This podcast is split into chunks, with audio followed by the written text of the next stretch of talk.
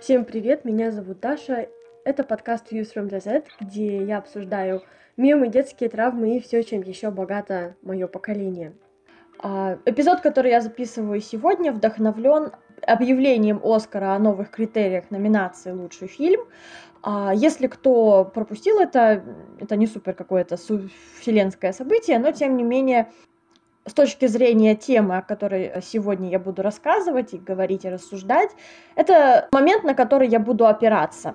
А, сразу предупрежу, что, во-первых, я не отношусь к Оскару ни к другой наградной церемонии и всем этим статуэткам как к чему-то объективному. Я не верю, что все эти награды действительно ту честь э, тем картинам или тем музыкальным произведениям, которые получают эти награды. Для меня это такая весьма субъективная оценка. Пусть там сидят даже и очень понимающие в этих вопросах люди, все равно я не вижу, а, после того, как в этом году, например, на Грэмми не номинировали а, певца The Weeknd, который, по моему мнению, выпустил, ну, считай, альбом года. Ну, это действительно очень классный альбом. After Hours, если кто не слышал, послушайте, мне очень понравилось. Вот это был для меня вот сейчас поворотный момент, я поняла, что это все лажа, и не стоит на это обращать столько внимания, сколько этому уделяется, наверное, в нашей культуре, все эти награды и так далее. Но, тем не менее, показательной является ситуация с Оскаром, и для того, чтобы мы с вами все находились на одном уровне понимания, что произошло, я познакомлю вас с статьей, э, которая, я буду опираться на статью сайта Медуза, э, вы можете самостоятельно ее почитать, ссылку полной статьи я дам в описании эпизода, а если так кратенько проходиться, то суть в следующем. А, Американская киноакадемия сформулировала новые требования к картинам, претендующим на премию «Оскар» в номинации «Лучший фильм». Теперь побороться за главные приз кинопремии смогут картины, соответствующие описанным в новых правилах стандартам. Важный нюанс. Фильм не должен следовать всем стандартам, достаточно соответствовать двум из четырех. Это тоже важный момент. Э, в дальнейшем мы к нему вернемся, если я вспомню про него, но я думаю, что да, вернемся. Первый стандарт, к примеру, да, описывает требования к актерскому составу, сюжету фильма. Второй к требования к съемочной группе, третий требования к киностудии, четвертый к дистрибуции картины. У стандартов есть свои критерии, мелочи. Кратенько расскажу про стандарты. Возьмем для примера критерии по актерскому составу и сюжету фильма. По меньшей мере, один из исполнительных главных ролей или ролей второго плана имеет азиатское, афро- или латиноамериканское происхождение. По меньшей мере, треть исполнителей ролей второго плана и массовки женщины, представители не белого населения, ЛГБТК+, или люди с особенностями физического или ментального развития. И основная сюжетная линия фильма связана с одной из этих групп населения. Внимание, важный, опять же, момент, фильм не должен соответствовать всем стандартам, Два из четырех помним об этом, это тоже очень важно. И примерно такие же темы у нас э, наблюдаются в составе съемочной группы, те же требования кинопроизводства и распространению дистрибуции фильма. Ну вот, например, распространение требования следующее. В студии на руководящих позициях маркетинге, связях с общественностью и или дистрибуции на постоянной основе работают представители вышеперечисленных групп. То есть, если закругляться и объяснять кратко, э, как киноакадемия потребовала, чтобы в фильмах на всех уровнях, не только на уровне актерского состава, но и на уровне продакшена и реализации картины, то есть ее рекламы и так далее, работают люди различных всяческих представителей различных групп населения. И сегодня мы с вами будем разбираться и копать, почему вообще это произошло, почему киноакадемия сейчас, только сейчас этого требует, хотя по моему, по моему скромному мнению это должно быть э, обязательное требование, потому и э, почему вообще я вот так считаю. Начнем с того, что почему возникает требование репрезентации так называемой.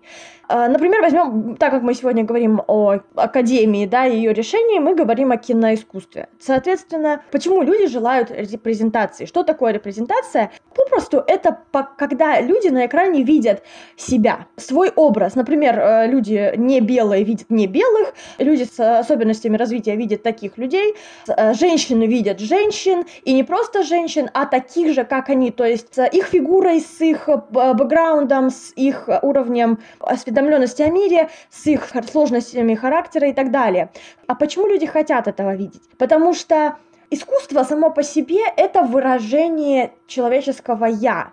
Но в данный момент и до этого в истории получалось так, что так как доминировал определенный вид людей, да, э, в основном это было белое искусство, это было мужское искусство. И это относится не только к кино, кинематографу, но и также к другим видам искусства. И мне могут здесь возразить, но женщины же были в кино, чернокожие же были в кино. Да, но они рассматривались их характер, их внешность, их проблемы в жизни рассматривались с одной точки зрения и не предлагалось альтернативной точки зрения. Репрезентация — это когда не просто человека выводят на экран и как бы с точки зрения белого гетеросексуального мужчины показывают э, эту чернокожую женщину трансгендера, да, то есть да, с одной стороны, мы видим этого персонажа, но мы видим его историю с точки зрения белого режиссера этой картины, например. Поэтому Академия и потребовала, чтобы в производстве и в дальнейшем распространении картины принимали участие такие же люди, которые в картине да, принимают участие как актеры. А, потому что точка зрения, с которой рассматривается история определенного человека, так же важна, как и, собственно, сама картинка, сам этот человек, самого его изображения на экране или где-нибудь в литературе, неважно. То есть, например, история о проблемах чернокожего населения в Америке, написанная белым, и та же история о проблемах чернокожего населения, написанная чернокожим человеком, будет, это будут две разные истории, как ты ни крути. Потому что э, несмотря на то, что события разворачивались так, как они разворачивались, все равно точка зрения очень важна. И тот менталитет, с которым написаны сценарии, книги, сделаны картины и так далее и тому подобное, это все имеет значение. Поэтому, собственно, эти критерии были выдвинуты. Мир просто потихонечку устает от одной и той же заезженной темы. Мы все уже много раз видели одно и то же. Ну и по-хорошему лично мне очень хочется видеть женщин на экране, которые многогранны, которые не просто очень хорошие или не просто демонизированы, что они простые люди, обычные люди. Мне этого хочется очень видеть на экране. Людям из других категорий хочется видеть их на экране, потому что нам хочется всем видеть воплощение себя в искусстве через э, нашу точку зрения. Поэтому, наверное, спрос э, на репрезентацию сейчас велик, он э, растет, и даже вот Оскар, даже Оскар уже под это подгоняет свои правила. Разумеется, не без дерьма. Э, находятся люди, которые действительно э, выражают недовольство по поводу этих новых правил. Почему-то люди живут своей жизнью, и потом они все резко становятся кинокритиками, специалистами, и у них находится свое мнение на тему того, почему это вовсе и ненужные правила. Но я смотрю на эту э, всю ситуацию не с точки зрения слепой злобы тоже. Я, конечно, сначала разозлилась на этих людей, которые орут про то, что репрезентация не нужна, и так все хорошо, чернокожие есть, а, и все на свете цветет и пахнет, зачем вы вообще придумываете правила? Но мне кажется, в мире до сих пор не все, что не все хорошо, если у нас до сих пор э, фильмы, где женщина представлена как живой человек, если такие картины до сих пор получают тонну дерьма, значит в нашем мире что-то еще немножко не так. Но надо разобраться на самом деле и задать себе вопрос, от чего такая негативная реакция вообще имеет место быть. У меня есть два варианта, э, почему вообще такая реакция возникает. Во-первых, это защита. Люди, когда у них э, их э, знакомят с чем-то новым, даже это, это новое может быть чем-то плохим, это чем-то хорошим, объективно непонятно еще, но люди все равно имеют тенденцию защищаться от чего-то нового. Ну, так, так уж мы устроены. И винить тут особо некого, кроме нашей человеческой природы. Мы привыкли защищаться от того, что нам неизвестно. Мы привыкли относиться к этому с опаской и даже некой агрессией. Поэтому, когда вы встречаете, например, в интернете, э, не знаю, гомофоба, кого угодно, или в жизни, неважно, шанс велик, что просто человек не понимает, с чем он имеет дело, Ему просто по-человечески страшно. Но другое дело, что мы все взрослые люди, и пойти в интернет и почитать о том, кто же такие эти геи, чернокожие, трансгендерные женщины, никто не мешает. Никто не мешает. То есть побороть свой страх, э, неведение никому я лично не запрещаю. Это прекрасная вещь, и вообще было бы здорово, если бы люди чаще сами гуглили. Но все равно большинство людей предпочитает изливать слепую ярость на то, чего они не понимают в интернете занимаясь, естественно, э, самым продуктивным, чем может заниматься современный человек. Писать гадкие комментарии где-то под фильмами и орать о том, что нужно обанкротить студию за то, что она показала недостаточно сисек. И, и целый один раз в фильме упомянулся феминизм. То есть э, вот эти две связанные вещи, э, защитная реакция и неосведомленность, и являются основой для слепой беспощадной ненависти которая, если копнуть, является скорее страхом. Вообще, я считаю, что многие, которые брызжут слюной направо и налево, на самом деле больше всех напуганы. И я их не обвиняю. Э, так уж мы устроены, мы скорее будем э, защищать свою, свой маленький мирок, чем отправимся на поиски смысла жизни и понимания э, того, что на самом деле как на самом деле мир-то устроен. Особенно с этим тяжело мужчин, потому что э, они росли и растут в мире, где все для них и когда по появляется ситуация, например, как с теми же, сейчас вот мы видим э, возрастающее количество картин, где в той или иной степени женщины, так сказать, находятся в доминирующей позиции, в главных ролях, и не просто в главных ролях, потому что они красотки, а потому что они играют, например, какую-то историческую фигуру женскую, которая повлияла здорово на историю, ну или что-либо еще. И, конечно, мужчине страшно, как это, всю жизнь все было для него, все было хорошо, и все там как бы вроде как, и все, и никто не жаловался, а тут почему-то что-то идет не так, и, и стало за год не 48 выходить фильмов про мужчин, а 47. И это страшно, я понимаю. Но ничего, ни, ничего, никто не умрет от этого, и даже если ровно половина фильмов будет выходить и вообще не про мужчин, мне кажется, никто не пострадает, ну только если немножко пострадает эго мужчин. Но это не моя проблема от слова совсем. Если у определенного человека так или иначе ущемляется э, его личное эго э, из-за того, что он присыщен со собственной репрезентацией, ему дают чуть-чуть меньше, чем э, это было всегда, то это нужно задавать себе вопросы, почему это происходит, а не, а не бежать в интернет и орать, э, как же ему больно и плохо от этого. Я считаю, что в данном случае людям нужно просто больше читать о том, почему репрезентация вообще имеет место быть, почему это важно. Вот я, например, могу рассказать, э, почему репрезентация была важна для меня. Одной из моих главных проблем, как я уже говорила в некоторых других эпизодах, всегда было восприятие моего тела. И мне было очень важно видеть на экране женщин, у которых был целлюлит, у, э, которые на самом деле, кстати, придуманная тема, и целлюлит, если что, не существует. Я не помню, говорила я об этом или нет. Э, если что, целлюлит — это, ну, его нет, его не существует, его придумали маркетологи много времени назад. Но э, вот эти вот несовершенства, так называемые тела, которые на самом деле просто являются частью анатомии человеческого тела, все эти неровности, все эти бугорки, нескладность, так сказать, и вся это, вся, все это настоящее э, человеческое тело, оно было для меня очень важно. Когда я видела на экранах таких э, женщин, и неважно даже, это могли быть мужчины, женщины, но я видела их, и они не были какими-то неправильными, и их не исправляют, их просто как бы показывают такими, они могут быть героями и так далее. А, и вся линия сюжета не строится на том, что им нужно из... Э, вот этой вот дурнушки превратиться в красавицу, более худенькую, не знаю, что угодно еще. Когда а, вот такая репрезентация появилась, мне стало от этого очень хорошо, потому что я поняла, что а, меня как бы стало видно, мои проблемы, мои внутренние переживания появились на большом экране, и это стало для меня поводом надеяться, что я имею какое-то значение. Не знаю, может быть, это, конечно, и глуповато, но тем не менее я действительно почувствовала себя лучше. И люди, которые видят себя практически свое отражение на экране, испытывают, я думаю, именно такие эмоции или близкие. Поэтому для, для меня репрезентация была очень важна, потому что а, это помогло мне вылезти из моего расстройства пищевого поведения и принимать свое тело таким, какое оно есть. Искусство для меня всегда играло большую роль. Когда я нахожу в искусстве частички себя, это каждый раз приносит мне большую радость. Но теперь, когда я поговорила о том, как почему репрезентация для меня лично важна, у людей все равно может остаться мысль насчет того, что, ну, раз она уже есть, зачем э, идти дальше, и вот с этим Оскаром, зачем они так заморочились. Э, я бы хотела привести тогда такой пример. Давайте я все время начинаю гнать на э, белых мужчин, давайте я хоть немножко, хоть раз погоню на себя.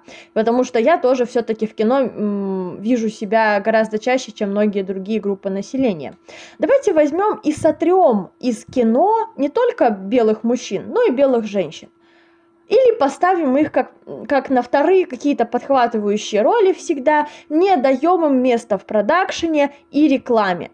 Попробуем представить себе мир, в котором белые, например, люди не имеют такой широкой вот этой самой репрезентации.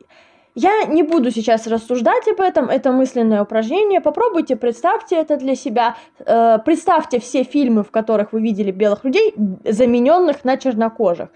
Или на любую другую расу по вашему выбору. Главное, она должна быть не белой.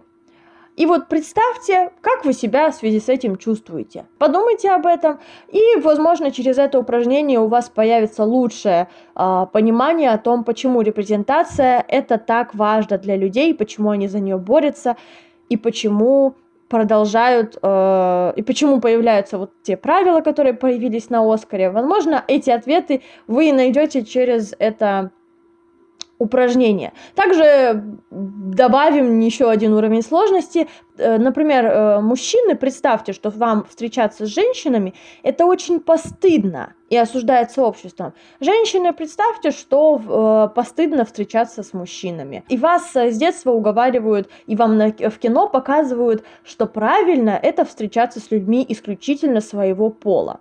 Допустим так – также представьте, что стыдно носить мальчикам мужскую так называемую одежду, а девочкам стыдно носить женскую так называемую. Мальчики должны ходить только в юбках, а девочки только в штанах.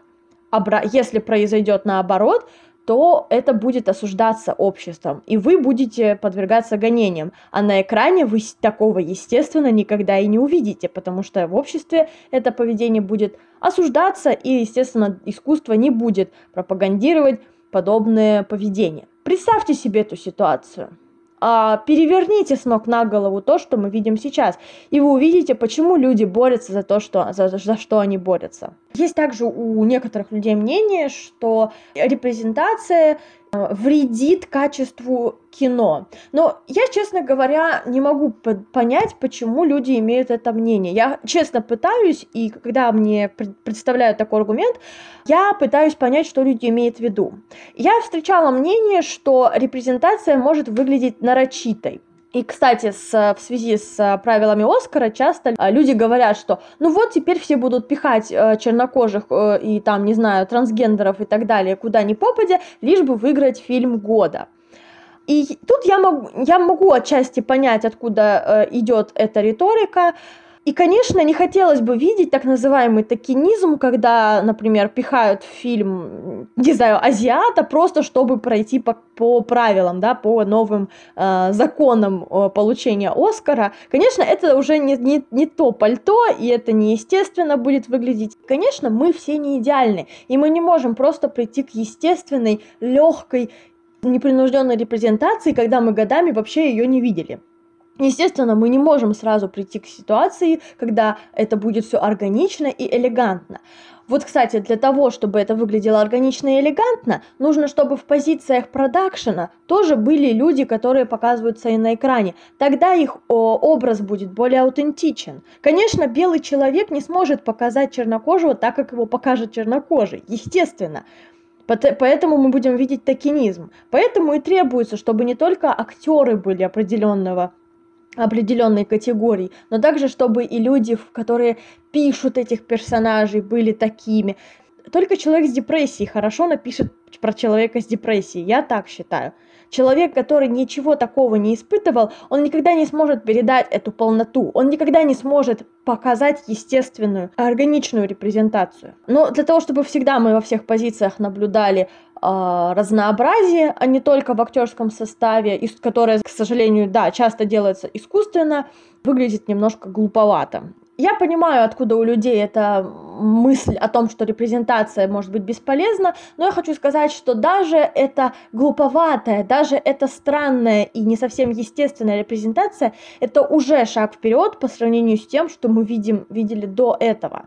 Пусть сначала будет какая-то, пусть сначала же женщины будут на экране, потом они будут естественно на экране, и когда их начнут писать женщины, да, сейчас это как раз происходит, а, женщины а, все чаще попадают в кресла э, режиссеров, и мы, наконец, можем наблюдать, что искусство становится все ближе к тому, что мы видим в реальности.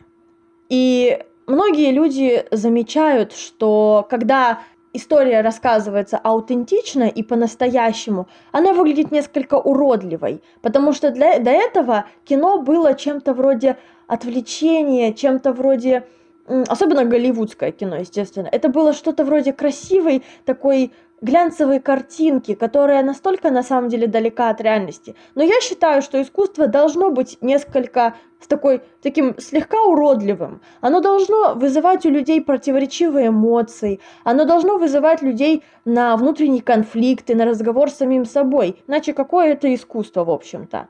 Поэтому, когда вы видите картину, после просмотра которой вы ощущаете легкую пассивную агрессию и желание пойти поспорить с кем-то в интернете, эта картина сделала свое дело. Она заставила вас думать, говорить, чувствовать, а это и должно делать искусство. В общем-то и все. Может быть, эта картина была не очень хорошая, но ее задача, как бы первичная, как и задача любого искусства, выполнена, если вы испытали чувства. Пусть это будут не прекрасные чувства, пусть это будут какие-то уродливые чувства запутанности, гнева, непринять этой картины и так далее. Тем не менее, вы приняли участие в том, э, что и есть процесс поглощения искусства. Поэтому репрезентация – это в первую очередь желание людей, во-первых, конечно, желание людей видеть себя на экране, отождествлять себя с героями – во-вторых, э, репрезентация выполняет очень важную функцию в данный момент. Она тормошит общество, она его пробуждает от э, многовекового сна, от в котором мы все находимся. Современная цивилизация очень долго погрязала в э, смоделированном мире искусства, особенно киноискусства, где реально, о реальности речь, собственно, и не шла. Зато теперь мы, наконец, начинаем копать немного глубже, не всегда это красиво, иногда это выглядит уродливо, и люди спорят между собой. Но я считаю, что главное, что процесс идет, репрезентация постепенно э, вступает в свои права, и мы с вами видим, как видоизменяется на наших глазах то, что мы привыкли видеть до этого. Я считаю, что какими бы разными не были мнения людей на этот счет, сам процесс, он важен, необходим и закономерен. Поэтому те люди, которые не согласны с э, новыми правилами Оскара, расскажите, может быть, э, у вас есть свои решения, как репрезентацию можно было бы более органично вписать, потому что мы все можем критиковать, и я тоже занимаюсь в основном критикой в этой жизни, но по, по сути самое главное это искать свои собственные решения. Поэтому, если у вас вдруг есть какие-то идеи насчет того, как репрезентация могла бы стать более органичной, что бы вы могли для этого сделать, может быть, у вас есть какие-то мысли на этот счет. Просто мне было бы интересно, правда, поделитесь, расскажите, что вы думаете о правилах Оскара, что вы думаете о э, текущей репрезентации? Видите ли вы себя на экране? Расскажите мне об этом. Э, напишите в комментариях э, к постам в сетях, где я выкладываю, где я выкладываю подкаст. А, он появляется сейчас в, группе ВКонтакте, на SoundCloud и на Яндекс Музыке каждое воскресенье. Если у вас есть еще какие-то замечания, может быть, идеи для будущих эпизодов, э, и вам интересно больше узнать о том, о чем я говорила сегодня, пишите, пообщаемся, я буду рада с вами поболтать, э, потому что тема действительно интересная, многогранная, и говорить о ней можно долго. Что ж, ну, на сегодня все. Услышимся с вами в следующем эпизоде. Всем э, хорошей недели и пока.